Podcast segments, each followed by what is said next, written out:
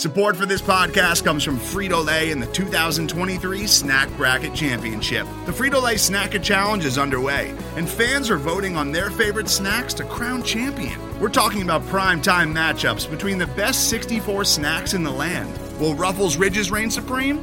Can Doritos defend their dynasty? Or will Smart Food use their smarts for a surprise upset? Only you can decide. Get in on all the action for a chance to win up to $1,000 or a year's worth of snacks. Let your snacks be heard. Just go to fritolaysnacket.sbnation.com to vote and enter for a chance to win. No purchase necessary. Sweepstakes ends April 3rd, 2023. Void where prohibited. Year's worth of snacks awarded in the form of 52 coupons, each good for one bag of chips. See official rules at fritolaysnacket.sbnation.com.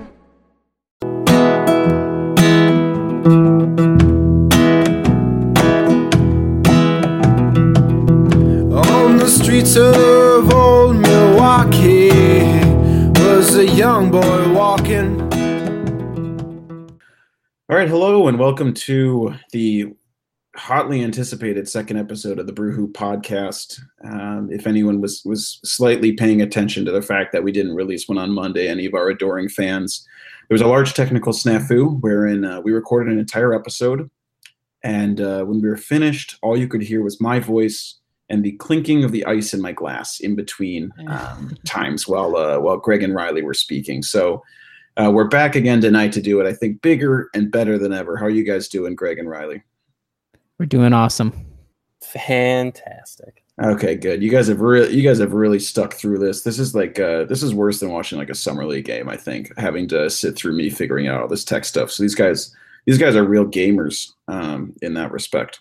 But speaking of gamers, um, I wrote the one last night for that uh for that loss once again about the uh losing to the Denver Nuggets last night. So we now have three games of summer league under our belt. Still no sign of the big ragu. Um, looks like he signed today, though, so we'll touch briefly on that. Talk about summer league observations that we've had so far, and uh, at, at, the end there, we'll go into some of the free agent signings the Bucks have made. Uh, obviously, both Ersan and Brook Lopez. Um, but I think we'll uh, we'll kick it off with the with the most pertinent stuff, which is the the summer league that's been happening lately. So um, I think the really the three, obviously the the the summer league version of the marquee three: Christian Wood, Sterling Brown and DJ Wilson. That's pretty depressing. But um, they uh, couldn't quite pull out a victory last night. But Sterling Brown looked pretty darn good. By far his best game in the summer league, probably his best overall game I've seen him play. Granted, it was this was summer league, so uh, you know mileage may vary with that. But Riley, what did you see out of Sterling Brown last night that you thought um, was really impressive, and more importantly, what you think it might mean in terms of his uh, application and, and role and ability moving forward into the actual NBA season. Yeah, I think, uh, I mean, he had a really good summer league campaign throughout. I think, especially last night against the Nuggets, he kind of showed that he's probably literally and more metaphorically speaking, a fully grown man at this point, um, and probably beyond needing to play in summer league any further. Uh, and really, what it was was he just kind of took all the um, characteristics that we got used to during his rookie season. You know, whether that be being an energy guy, uh, kind of having an inside-outside game. Maybe not the uh, guy you want to go to as the sole offensive creator, but um, willing to kind of move the ball. He can shoot from outside, but he's not afraid to kind of bang down low. He can grab rebounds. So. Um, it's just a really good couple of overall or all around games for him. And I can only imagine if he's kind of grown more into his body. He had a full off season to bulk up, um, and you know, if he's got going into training camp and Coach Bud doesn't really have like expectations for who needs to play where, I, I couldn't wouldn't be shocked at all to see Sterling Brown kind of come out of the pack, especially you know if he has a good preseason or a really good training camp, um, and getting probably rotation minutes. Uh, maybe that's uh, too much to expect um, even into year two, but he showed enough first year into summer league to really be pointing everything in the right direction. Yeah, I think I think the thing is that's that's I you know I always thought Sterling Brown um, seems like the kind of guy who's supremely confident in his own skills, but I didn't really think he had that kind of like a weird alpha dog mentality even in the even in a summer league um, situation. You know, I think in the first two games he really sort of flitted in and out of game action and made the he, was, he seemed to be really efficient with his touches. You know, he would get the ball, and uh, obviously the second game he tried to create a little more of his own offense, but he would get the ball, you know, look for a pull up, um, you know drive in a bit, pull up in the mid range, and look for someone else on the perimeter, dish it out to them. So I thought some of his creation skills were nice, and the way the way he was able to just um, you know pull up in guys' faces confidently all the time and and, and shoot at them with uh, was uh was pretty impressive. And and you know you talk about him growing into his body. Um, you know, he I think he looks a little pudgier in summer league. He could probably use that Miami Heat workout regimen or something to to slim him down, whatever they did to James Johnson or whatever. But you know, I think if if he you know he works back into shape for sure for the the regular season, he's shown a lot of stuff to show that I, I think you're right. He can can eat up some of those wing minutes. Um, beyond that, though, I think obviously the the big big two other people are DJ Wilson and Christian Wood. I think Christian Wood gets Bucks fans uh, significantly more excited for relatively obvious reasons. So what have you seen out of Wood so far, Greg? That's that's really sparked uh, a lot of the interest that Bucks fans seem to have in him so far. One thing that's sparked the interest of Bucks fans is that if he hasn't outplayed DJ Wilson, he's come mightily close to outplaying DJ Wilson this summer. And he, I mean, up until the third game, he was in the pole position for the Rashad Vaughn uh, Summer League MVP trophy and that was just very encouraging, especially considering that Marshall Plumlee is the token big guy on the two-way contract, and Christian Wood has bounced around a bit in his first two years. Uh, it wouldn't hurt to throw him on the two-way instead of Plumlee, especially after this summer league showing. But I mean, Christian Wood is just a guy that he knows his role. He knows what he has to do to make the roster, to get paid playing basketball professionally. And we've seen it in the summer league with his just tenacity to get to the rim consistently. Whether or not it's the best look at the rim it doesn't matter. It's summer league. He's still going hard to the 10 um, i think in the sunday night game there were some some instances where he should have gotten some fouls called and gotten to the line but he didn't so he had a lot of misses closest to the rim uh, but he's not afraid to shoot it from deep either um, and like we saw with the Brook Lopez signing, you know, signing a stretch five that can shoot is great. And Christian Wood's out there saying, hey, I can shoot from three. He has a very slow release, but he's chucking it up at the rim. Sometimes they splash, most of the times they don't. But he's getting in there and he's he's just sticking his nose in where he needs to go. He knows his role and how to and he knows his role and what he needs to do to make the team. Yeah, I think his and we'll get into this later. I think with free agency with the Brook Lopez signing, his uh, potential ability to to eat up minutes, I think we're de- we're definitely challenged and, and made more difficult by the signing of of Brook Lopez and everything. I mean, he already had sort of a large hill to climb with Tyler Zeller, Henson, and Thon. Not that that's those are hard people to topple or whatever, but um, you know, I mean, this is a guy who was putting up like pretty outrageous numbers, like averaging 23 and, and 10 or 23 and 11 in the G League last year consistently. So I'll be really curious to see whether that production translates. I mean, we saw a guy in Xavier Munford who was putting up really good G League minutes, you know, helped on the FIBA USA team, signed to the Bucks two league contract, and couldn't even really sniff minutes. Um, granted, that was under a different regime. Maybe Bud sees something more intriguing in him. I mean, he's done stuff with some backup um, point guards before. Um, so, I, I, you know, it'll be curious to see whether Christian Wood – is able to make it in the big league since he hasn't hasn't quite been able to yet. What's what sort of things do you think would hold him back from doing that, Riley? Well, I think I mean obviously the one like you already kind of touched on just the construction of the roster right now. Um I think it's probably safe to assume that Tyler Zeller is no longer for the Bucks. Um, you know, we can more in his passing eventually, but I'd say he is I don't know. He has like a, a little bit more of a traditional inside game. Um, and he appears to not suffer from the uh, reputation that John Henson has of being soft, uh, quote unquote soft, whether that's deserved or otherwise inside.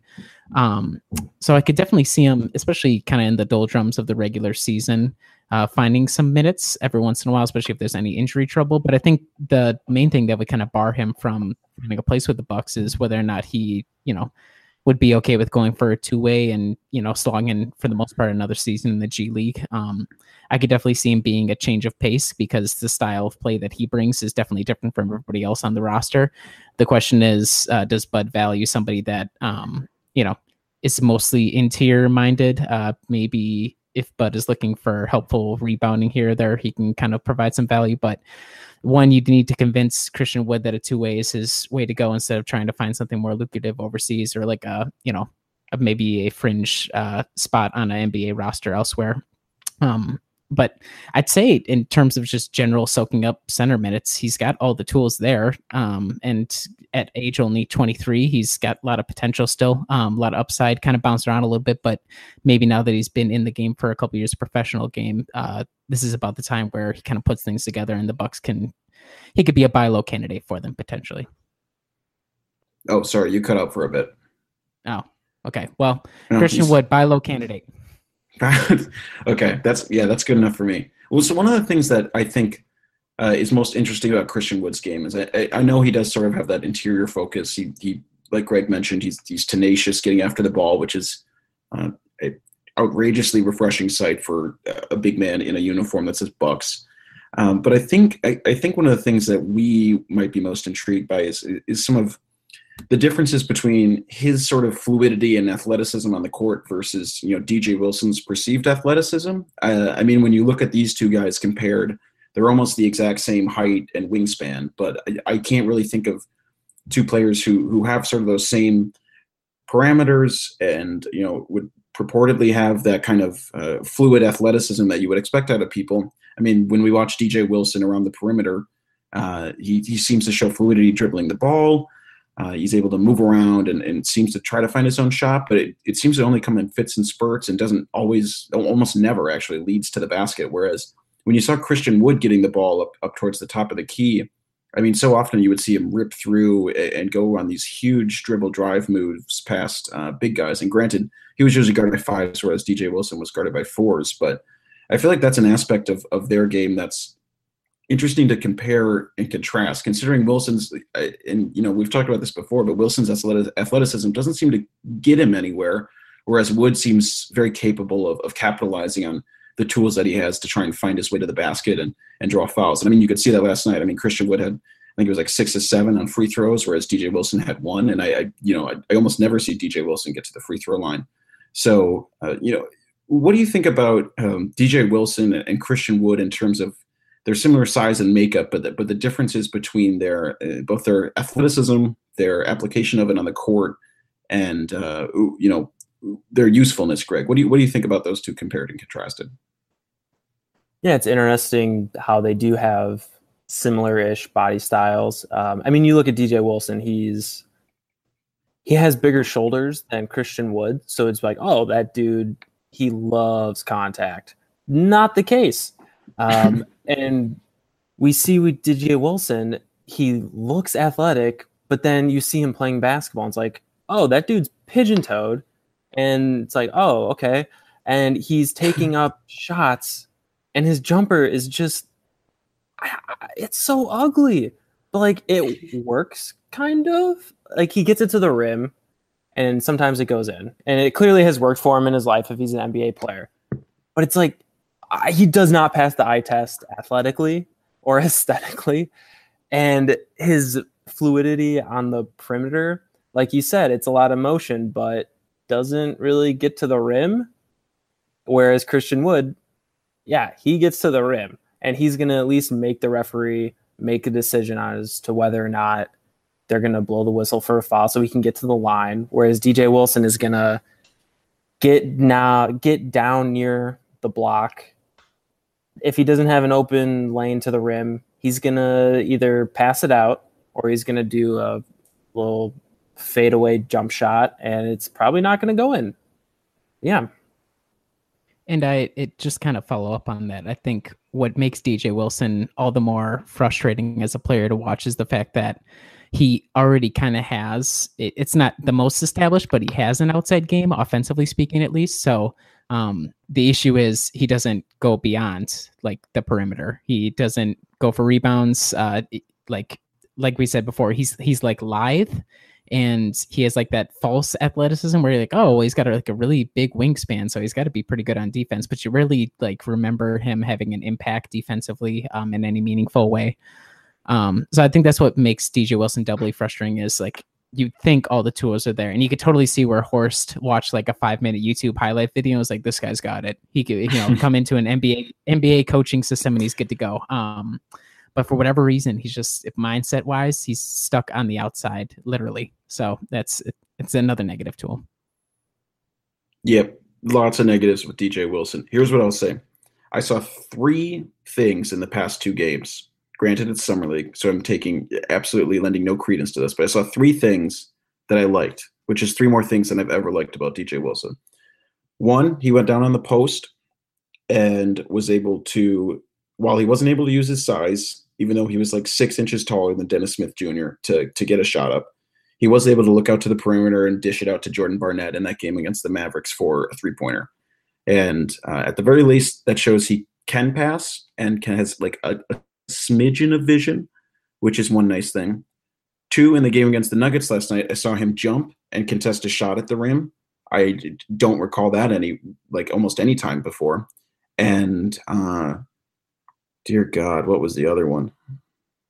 All right, well, I forgot the third, so uh, maybe it, didn't even happen. But I feel like those are the those those like those two things are at least two things where I was like, okay, you know, that's some that's like a small smidgen in this like black hole of a draft pick that we've had so far for me to to to like kind of grasp onto, which is feel like I mean we just went through this with Rashad Vaughn for years. We just like tried to find the tiniest, tiniest distant star in his um, in his own black hole uh, universe. Even though we do, uh, we did christen the summer league MVP uh, to him. Even though he rare, he didn't have that many good games, right?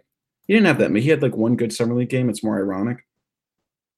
Yeah, I think it's a big joke. Is the that's you know it's Rashad Vaughn, so it's yeah, there's a punchline beneath it all. Hmm. Hmm. I feel a little bad for him, oh well. He's a he's a nice guy. He's um, thriving okay. in Miami now, so he's good. Yeah, yeah, man, he would be a fun. Um, get him under like Dion Waiters' wing. That would be like kind of oh my god, a diet Dion Waiters. Yeah. man, those yeah, those guys would uh, would tear up Miami. Well, um, okay, so yeah, so I don't we don't need to keep uh, bagging on DJ Wilson. I thought, I mean, he looked. I thought last night was probably his best game of the summer league that I've seen so far. Um, still, clearly, lots of stuff to work on, and clearly Sterling Brown was was pretty much the standout of summer league so far. Um, and it looks like Donte DiVincenzo finally signed last night, right, Greg? Uh, yeah, or like today. Uh, I don't know, but sometime between five and six p.m. Central Time. um, yeah, we saw that. We saw DJ Wilson break that news with that. Uh, that what was that on Instagram or something where it showed that yeah, Donte DiVincenzo yeah. had like two bucks in his account. Yep. Yeah, Villanova is not paying enough. It's sad. It's a lot. There's a lot of money there, man. I'm really. I live really close to Villanova. I feel like uh, if he really needed something, I could have came in and helped him out. But um, so we'll see. It's too bad we haven't been able to see Donte yet. I think. Uh, I think I think this would have been an interesting uh, experiment to see what he would have done as sort of a, a, a lead potential as a lead ball creator to see what he could do. Um, but to be honest, I, I sort of enjoyed seeing Sterling Brown be able to have that opportunity on his own. I think uh, I think that was really good to see him see him grow in that way, and you know we'll see how Donte sorts of fits into the team team ethos and aesthetic going forward. So uh, I think we'll shift then ahead to free agency, and we'll start with the most recent signing since I think that's uh, a little more enlightening and exciting for Bucks fans to think about. Is this Brook Lopez signing signed for the biannual exception of 3.4 million dollars a year? Relatively lauded across NBA Twitter, which was a nice uh, benchmark that I don't recall for most of Milwaukee's free agent signings. Um, that's just kind of a, a, calming thing to have finally happen. Is people be like, "Wow, that's a nice signing for the Bucks." It feels like that almost never happens. Um, but I, I, think we'll start with you, Riley. How do you think Brook Lopez sort of fits into this uh, Milwaukee Bucks team? I know you said you were watching some some hot five minute tape on him earlier today. Yeah, I uh, I'm proud to say that I watched a total of four minutes of uh, highlights from his sole Lakers season. So you could definitely anoint me a uh, Brook Lopez whisper if you wanted.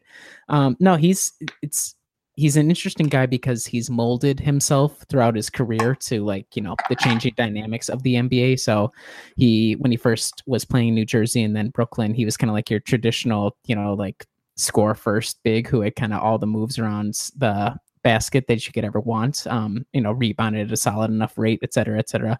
And progressively, he's just been pushing it farther, his shot selection farther and farther out. And now, obviously, he's kind of lauded for being uh, a notable three point shooter. I mean, last season he saw, shot 34.5 from three, and the year before 34.6.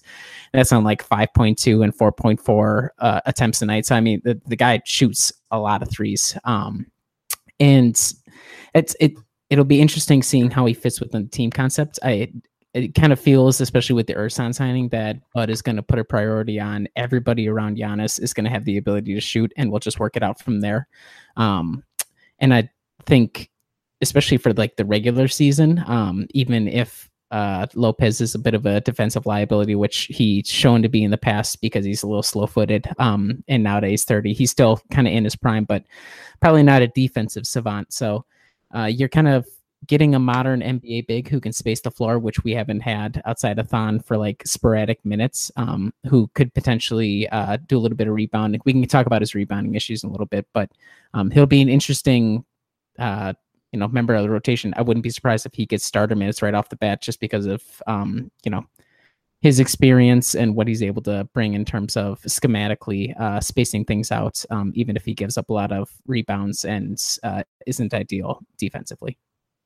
Yeah, and we'll touch on sort of eh, the the Bud philosophy that you touched on before and how that ties into some of these free agent signings so far. But you also mentioned how he how he might work into the center rotation. And so, Greg, where do you think Brook Lopez will slot into the center rotation? And who, who do you think might be the odd man out besides Tyler Zeller, presumably, who's will probably be waived? The odd man out is most likely going to be John Henson, just Ooh. because I said he was working on those corner threes, man. Uh, yeah, but I mean, he's also had like a decade to do that. uh, it's I, so Lopez. I have penciled in as my starter, like very darkened, penciled in as my starter. Uh, probably 25, definitely closer to 25 than 20 minutes a night. And I can see Thon and John splitting the remaining 23 based on matchups and sort of how the game's going. Yeah, I I mean Henson, he's also got 2 years left on his deal now.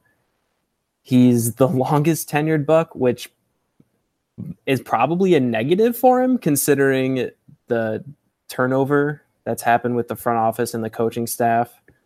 His game, he's an excellent passer. I will give him that. Maybe Bud and company can utilize his elbow passing but I think we're seeing the dying star of John Henson in front of us. I think wow. it died years ago. I'm pretty sure. Yeah, I'm not sure that's really didn't really get off the ground, but that's too bad. Um, okay, sorry. I was trying to see. Oh yeah, it's definitely Ersan by a mile. I was trying to see who had more seasons total in Milwaukee. Well, actually, hold on while you're looking that up, I just want to clarify uh, for everybody at home. Um, and that this is, you know, you can kind of look at some other stats, but in terms of total rebound percentage from last year, and you're going to want to be sitting down for this, but Thon Maker had a better rebounding percentage than Brook Lopez did last year. So make it that what you will. God, and imagine if Thon was able to actually hold on to a rebound or not trip over himself and kick the ball out of bounds. Oh, that was the third thing with DJ Wilson. He caught a pass uh, on a roll, and he was able to finish. Thank you for reminding me. Oh my god, god, the bar is so low. It's it's really bad with these centers. I mean, and that is like that is one of the things that I think um, is uh, was important to talk about with with Christian Wood before is that he would get the ball and he could at least go up and finish quickly. Like he had, he has enough athleticism to jump off two feet and just slam the ball, like yam the ball right in the rim really quickly, which if if John Henson and Thon Maker struggle to even catch the ball, so and let alone try and put it in the basket rather quickly. So that's something else about um, about Christian Wood to think about. But you know, one of the interesting things um, with with Brook Lopez that I'm intrigued about is that you were talking about how the minute rotation might work out, and I was thinking about how they worked out before with Greg Monroe getting around like 24 to 20, you know, eight minutes or whatever, leaving around 20 or so for the backups. And you remember Kidd, and obviously, granted, it was Kidd, but, uh, you know, he would give like sometimes just give like six to eight minutes for Plumlee and then like 10 for Henson and like swap them out between like doing like the end of the second quarter or something and and do these like weird rotations where a center never really seems to even get in any sort of range of motion or any sort of consistency or ability on the court. And obviously last year John Henson had probably the most opportunity he's had all year to sort of rev up and and get ready for these games and find his rhythm on the court. And it seems like that's I mean, I think that's something that people have talked about for a long time is sometimes an issue with with big men. I mean, I remember all the way back to like Chauncey Billups, like keeping big men engaged. He would be like, I would just throw the pass to Ben Wallace on the first play, like every game, even if, and then just never pass it to him again, just to try and get him like his his head in the game to make sure that he's set. Uh, Mike Conley has talked about this, trying to keep big men's head in the game and get them know when they need the ball versus when other people need the ball. So you know, Riley, as a as obviously you know, no offense to you, you're not like an NBA coach, but how do you think that like th- that's going to work out where Bud can try and keep whether it's like Thon or Henson, if they're backing up Lopez, how, how does he try and get them involved and, and get them in, in areas where they can contribute consistently, quickly, and get their head in the game right away? I think that's a good question. Um, I think it's a lot easier if so. If we're going with the assumption that Brook is going to be the starter, which I think is probably a safe assumption at this point, um, I think it's easier to kind of have Thon. Don't as we saw in the playoffs last year in the spot minutes, he's he's not exactly hard to get engaged. I mean, he's all energy and he's uh you know a very uh a very emotional player when he gets out there, even in the regular season. Um, so I would think uh if you were to bring Thon off the bench, you don't necessarily have to shift a lot of things schematically, especially since uh, Brook Lopez is like an advanced version of Thon Maker in terms of his style of play. Um, and I think a lot of it kind of comes down to questions philosophically for um, how Bud wants and how Bud slash Horst want to um, get the rotation set. Where you know in the past you could kind of argue that uh, you'd had to have uh, John Henson starting because he had to be engaged uh, because he never really showed a lot if he was coming off the bench and you need to show him engaged so that he could be trade bait and somebody else would finally take his contract. I think at this point we can kind of uh, kiss goodbye to the dreams of somebody taking the John Henson contract off our hands. So um, maybe from this point heading forward, the uh, coaching staff won't even be concerned about trying to engage John. Um, you know, if he's wants to stick around as a ten million dollar locker room guy who's kind of chilling, doesn't cause trouble for not starting. I kind of see him sliding into that, and then you know have Brook come off as the starter, and then Thon is the energy guy who can uh, kind of do similar things to Brook Lopez at a lot uh, at a more degraded rate. So, um, yeah, that's kind of what I would say. I don't think you need to do a lot to get Thon engaged, though. Just have him do switch once onto a guard, get a block, and then he's good to go for the rest of the game. yeah, his uh, his emergence last year in the playoffs was pretty ridiculous. John Henson you know, I know Milwaukee lost those first two games that John Henson was in, um, but I thought, I mean, I thought he played decent. I'm a big fan of his passing game. I really think he has like some really awesome bounce passes on the low, like, on the high post. I think he could probably throw some pretty sweet passes to like Donte DiVincenzo next year if he's able to get cuts. And I think he has really good vision for a big man. I, I just I don't know how much I don't know if it's good enough or his game is dynamic enough to really make him that useful of a player in the NBA. Um, but you know, I'm I'm looking forward to the John Henson mid-range jumpers just going out a little further. Um, still hearing the same groans from all Bucks fans, but I'm excited to keep track of that and those clunks. The uh, it feels like he always had like one token jump shot a game, so I'm excited to be that have that at least be an efficient token clanker. Um, I'm trying to think what else I was uh, interested in here. In here, uh, you know, one of the things about um, Brook Lopez that has you know consistently he was able to make his teams better. I think it, I think you were right, Riley. One of the interesting things about him is how his game has has really evolved through all of these years, and he was able to adapt properly uh, even in his his late stages here. I think that's you know, be curious whether to see whether John Henson has enough ability to even do that. I I, I probably doubt it, but um, you know, Brook Lopez has been a pretty positive player for his entire career. Um, you know, granted, a couple years he was on a pretty terrible Nets team, but last year with the Lakers was one of the few years where he's had a pretty he's had a negative net rating. But you know, overall, I think the, the makeup that he has in terms of a, a, guy who can space the floor, give Giannis more room to operate and find his way to the bucket, I, I think he definitely makes sense in, in, the ethos of this team, particularly at the the salary that we got him at. And uh, you know, I think Ersan makes sense too in terms of this team. But you know, speaking about the salary, I think it's it's just significantly too high. You know what, um, Greg? What what was your first reaction when you saw the Ersan signing at uh, both the both sort of like the nostalgia of him coming back, but then more importantly, like the the number of years that he was going to stay here and the number, the salary number. Yeah, the nostalgia didn't quite kick in probably the way that nostalgia should kick in. It was more of a, oh, really? Kind of like how the Brandon Jennings stuff. It's like, okay, I guess we can go back to 2013 and 14. But it was just, I mean, the timing of it, sure, not not a fan. The length of it when it was initially reported at just three years, 21 ish million, it was like, oh no, not three years. And then it came out to, oh no, the third year isn't guaranteed, which made it a lot easier to swallow for me because, um, I mean, God, three years of Ersan past his prime. I mean, he's going to be, he's already, what, 31 ish? So maybe 31. Maybe 31. So yeah, I don't want a 34 year old Ersan running around making 7.3 million a year.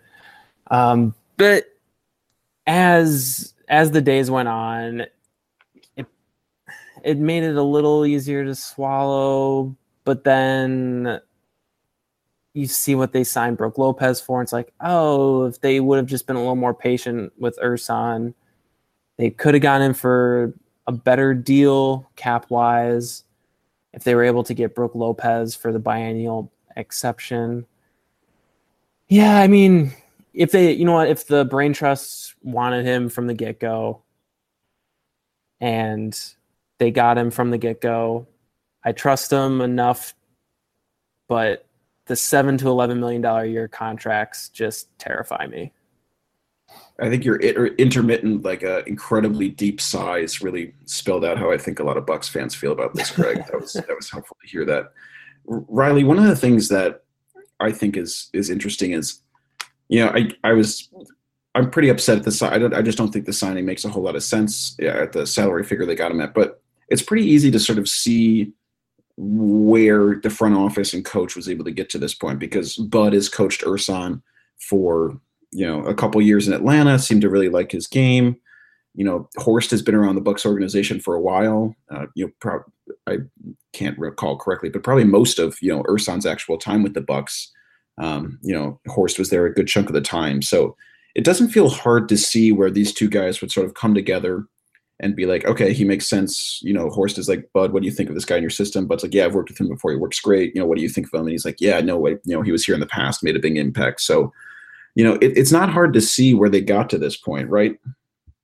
In terms of those two, uh, those two collaborating in a, in a way that's, um, I, I guess meaningful because these two these two guys clearly aligned on this this Ersan Ilyasova point. Um, sorry it looks like you, you dropped out quickly there but i was just talking about how the connection between it's like it's just pretty easy to understand how this signing would happen and probably maybe happen too quickly and maybe happen at a, a salary figure that wasn't super thought out when these two guys are both clearly you know have a past history with Ersan. Uh, so I'm guessing the long story short is uh, I my apologies, the connection wasn't working all that well. So you're looking for a reaction to the Ersan signing, or what the philosophy yeah, just, behind it? I guess the philosophy behind it, and you know the fact that you know it, it it frustrated me at the time, but it's just it's just like not hard to necessarily realize where these two guys could easily come together, considering their past history with Ersan. Come together on this and be like, yeah, this is a guy that makes sense. Let's just get him locked down right away, as opposed to sort of having a, a little more patience and and thinking about it and seeing how the free agent period went on. Yeah, no, I agree with that, and I think um, we can. It might be a topic for you know a couple months from now once the season is going on, but I think that uh, the quickness with which they kind of went to Ersan as a safety blanket is a little bit concerning in terms of roster construction, especially at the amount of money that they gave him. I believe when Jon Horst was on the Summer League broadcast a couple of days ago, he had said something along the lines of uh, how he and you know Ersan had a really good relationship, and you know they were kind of chummy about signing. You know, this will be their third contract together. Um, and like you said, Bud has already coached him and he already feels comfortable with him within his system. So I think it opens a lot of questions um, about whether their need for somebody like a known quantity drove up the price artificially on Ersan? And if that's the case, should we be concerned about, you know, if something like that might happen again in the future with, you know, trades? Are we gonna make a trade overpay for somebody that, you know, Bud has played or Bud has had play under him before that he, you know, feels comfortable with playing with? Um, and like the Ersan contract isn't all that bad. And I personally, uh, when I first saw the contract news come across, I was nostalgic because Ersan, when he was Ersan for the Bucks during his first stint, um, that was like you know one of my first couple of seasons really covering the team or kind of following the team. So I was happy that he was back. Of course, you know having the third year unguaranteed is helpful, but um, I think it opens up a lot of serious questions about how outside the box are these guys willing to get in terms of um, constructing a roster around Giannis, especially with the clock kind of ticking. So um, maybe not the worst signing in the world, but uh, portends potentially rocky future. Yeah, I think I think you're right that that's an important question to revisit in the future. That was you know some people that was some of their big misgivings with this Bud signing is that he's had player control in the past when he was serving as president of basketball operations for Atlanta after uh, Danny Ferry was, um, you know, sort of forced to resign. So you know, it'll be curious whether this sort of trend of, of, of signing continues. And I mean, granted, you know, whereas the Ersan signing didn't look great, everyone seemed to laud the Brook Lopez signing. So you know, we're gonna have to we're gonna have to give him a larger sample size to necessarily see how this gonna this is gonna go. Same with Horst. I mean, you know, he's made mistakes, but he's also a first year GM. So I, I think we have to give him just a little more time to figure out whether you know his position as a GM, and you know maybe he can grow into into something more intriguing. I think the thing that irked me most. Oh, sorry. Go ahead. Yeah, I was just going to say, kind of following on with that. I think, um, especially for Horst too, coming off of you know his inaugural GM season, or when he was GM, the only other coach he had was Jason Kidd, which I'm sure was a nightmare of a day to day uh relationship. So, um, it might be a situation where they're kind of building a bridge between one another. And like you said, they kind of came to consensus where, you know, they were looking over the list and they both kind of agreed that Ersan was the go to guy. So maybe with time and more comfort between the two, uh, we can see maybe a little more outside the box thinking as well. Yeah, I guess for me, the main thing that irks me about the Ersan signing is because I, I think he makes sense from a basketball standpoint. Milwaukee needed a backup forward. That was someone who, like a, a backup forward, is something I someone that I thought they should target. Ersan filled in at spot minutes at the five. I mean, God knows we already have enough centers, and we've had enough people who can fill in at the five at points before. And I'd almost rather just still trot out Giannis at points just to see what he's able to do. But you know, it's nice he has that small amount of versatility. But the you know the thing that bothered me most about this was the the seeming short sightedness in terms of looking at the cap situation going forward. You know, let alone the fact that this seems to be the the summer of uh, of one year contracts because everyone knows they're cap strapped and they're trying to get back onto the market next year. So, you know, in that respect, maybe Ersan, you know, would have made more money next year and he's going to play enough to seem like a bargain. But I, I just highly doubt that based on what these people are getting. And compound that with the fact that next year, Milwaukee's going to be looking at having to re-sign Khris Middleton and Malcolm Brogdon. Brogdon at a significantly higher salary figure. Obviously, he's only making about 1.5 million a year this year, which is nuts. Uh, but obviously, Khris Middleton's going to command a, a, a, large contract. Eric Bledsoe's going to come off the books. You know, his his future, I think, is a, a discussion we're going to have to have to get into at another time. But you know, I'm not sure if Milwaukee knows that they need to sign these two big guys, or not that they say they need to, but these two big signings are coming up next summer. I'm not sure why they would try and lock themselves into an extra seven million dollars and complicate things any further than it's already going to be when they're already facing basically over a barrel with all of these contracts that have, have started to add up, whether it's John Henson and Delly still on next year, Tony Snell's, um, you know, ex, you know, progressive contract that gets more expensive over time. I guess that was the thing that bothered me most. You know, what do you think, Greg, about the fact that they seem to lock into two years when next year is, is one of the more important, you know, off seasons? And, you know, I feel like we say that every year, but, you know, what do you think about the fact that they would sign up to a two year contract as opposed to well, they did sign to a three, but you know what I mean. So what do you think about that? yeah, it is a little precarious to sign Ersan to a two plus one as opposed to a one plus one, mm-hmm. considering that, like you mentioned, Henson and Delly's contracts are off the books after next season. Um, and that is a combined 20 million that comes off the books. And if they signed Ersan to the one plus one, they could – I mean, that could be a potential seven million or seven and a half million that they wouldn't even have to pay next. Oh, I guess not next season, two seasons from now.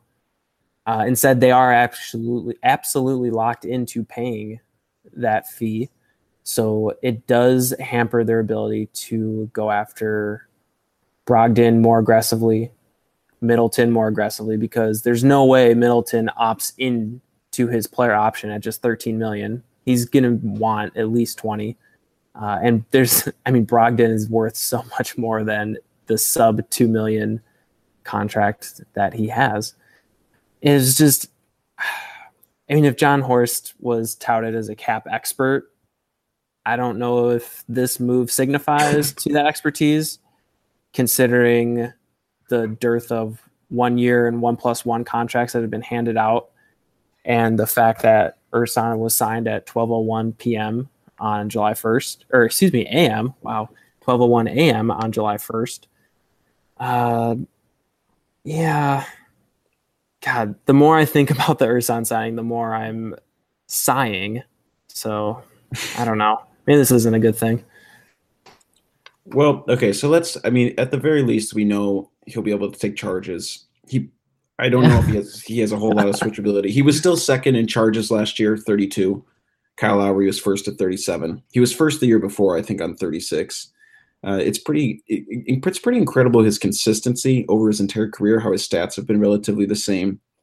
And uh, you know, Riley, speaking about nostalgia, we'll be treated to his beautiful beautiful off kilter step back jumpers. It's like uh, a weird, like a, a, weird mutated version of what Giannis's like kind of pretty step back free throw line jumper is. It's so it's so molasses slow. I remember just uh, years ago when I was like first tweeting, tweeting about how slow Ersan step back was. Like every single time, whether it was with the Bucks or the other team, he's so consistent with it. So it must work if he keeps going to it it's weird how still he can stay in the air even as he like falls back like it seems like he's he's never met um like no one's ever taught him to just like stand straight up he's like you know what this is just kind of how i learned to shoot. Maybe like some of his brothers or something were like push always pushing him down so he always had to shoot like that.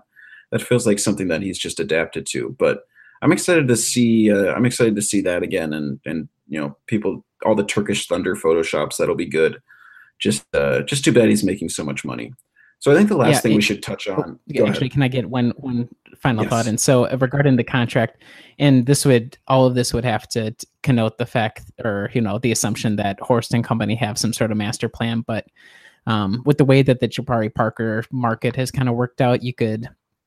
I don't know if maybe they were looking at Ersan as okay, you can bring him in. He'll be a little pricey, but he can be kind of like the super fig leaf uh, cover in case Jabari walks, or you know we can't sign him for whatever amount of money and in theory, his money lines up with the money of John Henson and uh, Matthew Dellavedova as well, which I believe uh, Giannis still has three seasons left. So um, maybe they were trying to reconcile the fact that okay, you bring in Ersan a little bit higher, but then you kind of line up all those contracts to come off the books in the same summer, and then you go for it in the free agency market then. But um, yes, it's kind of a pain now. It it could be more painful, more or less painful, depending on how the Jabari Parker search situation works out. Um, but maybe not, you know, the end of the world just yet. Yeah, that's fair. And I forgot that Tony Snell's contract is his last year is technically a player option uh, at around 12 million. So that one will be intriguing if he if he makes some sort of big jump under Bud. That one will be intriguing. I'm presuming he would opt into that, but the cap is projected to jump by a little bit that year. Um, be up, uh, you know, latest memo said around 116 million. So that'll be a curious one. I think the last thing we should talk about is is some of the philosophy behind these two signings. We talked about how these two, both Horst and, and Bud, could come together for this Ersan signing. It just seemed to make a lot of sense uh, given their history. But you know, I think it's and we touched a little bit on this before, Riley, with you talking about how much control Bud might have. But it really seems like this team and this roster is sort of being crafted around the idea that they want players who can contribute now. And you, you said this before too, is like we we're looking for players in the Bud mold. Ersan literally played for him. We're looking for Brook Lopez, who could basically be like a Dewayne Dedmon light. He could be like a Mike Muscala or or Mike Scott before that, guys who are just able to play a big play a nominal big position. And I think Brook Lopez has has better big man skills than those guys, maybe not defensively, but you know, guys who can get down on the block, but more importantly, stretch the floor. So, you know, what do you think about the idea of of how both of these signings sort of fit into um, the philosophy of what this team and front office might feel for the expectations of this team this year and going forward. And uh, I guess you could, I guess we already touched on the Bud thing. So I think more importantly, you know, what this sort of means in terms of their expectations for the team and their philosophy for what it, what what it could involve. I would say, I mean, you kind of already touched on it. Clearly, the team, whether that be because of cap, the cap situation, and the fact that they're so locked into the team as it currently is, or you know, ownership and you know, management as well, thinking you know we have to maximize Giannis's time now. We only have three seasons left because for whatever reason we only got him to a five year or a four year extension. So I think it's all just kind of it's almost like a sequence, like a uh, Rube Goldberg machine. Like because of decision A, B, C in the past, we've kind of been forced to uh, find whatever band aid we can get in the short term to be able to make things work. And the Brook Lopez band aid is a really good band aid. The Ersan band aid is like a, I'd give it like an average band aid depending on how old that band aid is. Um, Ooh. yeah. it's gross. sorry. Sorry. sorry. Um, but I think in terms of, I think it's been pretty well acknowledged for a number of seasons now, ever since LED took over. That uh, this is a win now team, and the both of these signing fit within the win now um, philosophy. So I think that's just kind of par for the course. And the only thing that really differentiated them was the fact that they're both kind of they seem to be uh, in the mold or actual Bud guys. So um, kind of echoing all you said there. Well, yeah, and I think the fact that they are Bud guys is important uh, just because I mean I can only imagine the damage that Jason Kidd and his staff did culturally to the Bucks locker room because we've heard Malcolm Brogdon talk about how Button or Budenholzer is a straight shooter. He's going to tell you what he wants, and if, if you don't give it to him, he's going to be like, "Hey, just do this." And that seems. I mean, Malcolm seems like a very smart human being that wouldn't play along with Jason Kidd's weird psychological tricks and motivations and getting a guy like Ersan, who both Jon Horst and Mike Budenholzer are familiar with, into the locker room and just get rebuild the culture is probably the biggest thing with these signings. And that is probably an extremely large task considering Jason Kidd's uh, less than stellar locker room management. Yeah, and, and I think we've touched on this before, but you know, the idea of maybe maybe these two coming together and Horst being like, yeah, you know, I want to rebuild the culture. Let's get in guys that Bud thinks can do that. I you know, I think that's important, but I really don't want to fall into another one of these traps where it's like, oh, this was, you know, this was a, a Bud, you know, player. This was a, a Horst player. That kind of thing. That like I cannot. There is there was nothing more frustrating to me than the, um, in, in you know, incredibly fluid uh, non-demarcation of power and choices between Jason Kidd and John Hammond. I like there was literally no storyline that just made me more bored and upset and like just tired me out in terms of following this team and being like, oh, this was a Kidd guy, this was a Hammond guy.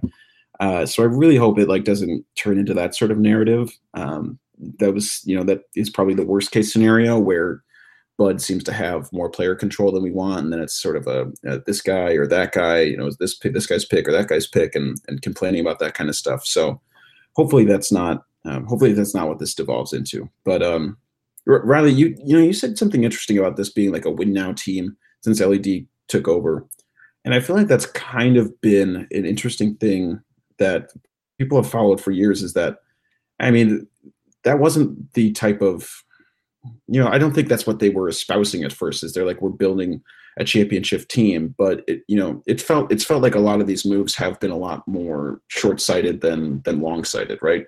Yeah, no, I totally. I mean, it's it's difficult to go any other way, right? Because of how good of a player Giannis is. Like, one, you're gonna have to if you trying to do like a we're going to just tear it all down real quick to do like a quick rebuild you, you don't have the timeline for it the contracts that you have you're going to have to attach all the valuable assets that you would need for a rebuild to get rid of those like onerous contracts um and it's and i can't imagine our uh our billionaire owners with the B are uh, all that interested in having like a couple of years of losing, um, especially when they have you know such a top talent and Giannis. So I would agree that almost every single move that we've seen uh, Horst and Company, and then John Hammond during a short period when he kind of crossed over with uh, the LED ownership group. It's all been kind of short sighted uh, for one reason or another. Great. Well, I feel like that touches most of it with free agency. Do you guys have any other lingering thoughts you want to get off your chest? Uh, not really. I'd say that it'll be interesting kind of seeing what these guys, everybody on the roster's value is because uh, who knows how artificially deflated everybody was under Kidd in terms of what they could do. Um, so I'm going to kind of go into this season with a blank slate for pretty much everybody across the board and see what Bud is able to get out of them. Yeah, I'm going to agree with Riley on the blank slate. Um, not necessarily, you know, what they did in the past didn't matter, but there's going to be a little more forgiveness of past transgressions um, if Bud is able to work the kinks out for him. Yeah, I think a lot of fans agreed that the biggest upgrade this team could make was at the coaching position, and uh, I think it's pretty pretty clear that they did that, and I'm, I'm, excited to see what it turns into. So, let's end this with uh, predictions for summer league. Will the Bucks win one more summer league game, get to the uh, very challenging two win mark, and who will be the player that gets him there? Greg, you can take the floor. Oh, baby. They will absolutely get that elusive second win in the Summer League. And it's going to be my man Sterling Brown will lead the way. But then we're also going to throw a tip of the cap to former University of Vermont great Trey Bell-Haynes. He's going to, he's no namer, but he's going to come out there and he's going to do all the right things and facilitate it to Sterling Brown. And they're going to, whoever their next opponent is, they're going to run the backcourt and they're going to drop a lot of points. Riley? Um, I would say there's no way on God's green earth they win any more games from here on out. Um, everybody knows that when you get to the summer league playoffs, the rotations tighten up that much more. Um, and the Bucks have played like six dudes total. The uh, the only X factor would be now that Donte signed, if his groin is magically healed and if he gets some minutes, uh, that would be the only X factor. But there wasn't like a lot of inspiration. Even like the game against the Nuggets where Sterling Brown went off, uh, everybody else kind of had like an average game and they uh, seemed incapable of being competitive. So I don't see him going much further in summer league. Well, hey, if uh, DiVincenzo was the Final Four most outstanding player, that's a single elimination tournament. Summer League playoffs, that's single elimination. This is where he shines, especially if he comes off the bench. We know he's got the clutch gene. That's uh, that's 0.1 a in terms of pros for uh, Donte. So look look to him to lead us to the championship if anybody's going to do it. Wow, these are yeah. I'm definitely anticipating the same from Donte. Um, I think we are going to not win one more. We're going to win. You know what? We're going to win one more game, and it's going to be because uh, Christian Wood has a very solid game. He scores like 20 points, and Travis Trice scores more than zero points. Because um, uh, I feel like he's like he, you know, he's like an okay point guard. He's been on the team for a couple years now. He knows what it feels like to put on a Bucks summer league uniform. So I feel like uh, our regular guys will be all right. The summer league marquee three will do their thing, and then uh, Travis Trice might chime in some more. Sorry, uh, I don't know if I don't have as much faith in Trey Bell-Haynes as you, uh, Greg. But you know what? There's time I, to be a believer, man. Yeah, yeah, t- yeah. TBH. Yep, yep. That's very true. All right, well, we'll call it there. We'll see what else happens with uh, Buck Summer League here. We'll check back in in a couple weeks, maybe do some broader topics if nothing else exciting has happened uh, as we start to get ready for the season. So, uh, what's your Riley? What, where can people see you on Twitter? You guys can find me at Riley Feldmann, Feldmann with two N's. Uh, if you look around, I, I, was tweeting from the Brew Hoop account the past couple of nights, so you can find me there as well. You could probably find a link there. Greg? Y'all can find me at Greg underscore licht, and that is spelled L I C H T. Well, we're on iTunes now. We're on um, Stitcher. If there's any other platforms that you want to hear us on, I'm efforting to get us on like Google Play and Overcast and that other stuff. But if there's anything else that you guys like to hear us on, just shout at us on Twitter. Um, hit up the Brew Hoop account as well. Make sure you follow that on Twitter. You can read all of our stuff on Brew Hoop, and uh, we'll touch base again in around two weeks. Thanks again for listening. Talk to you again soon.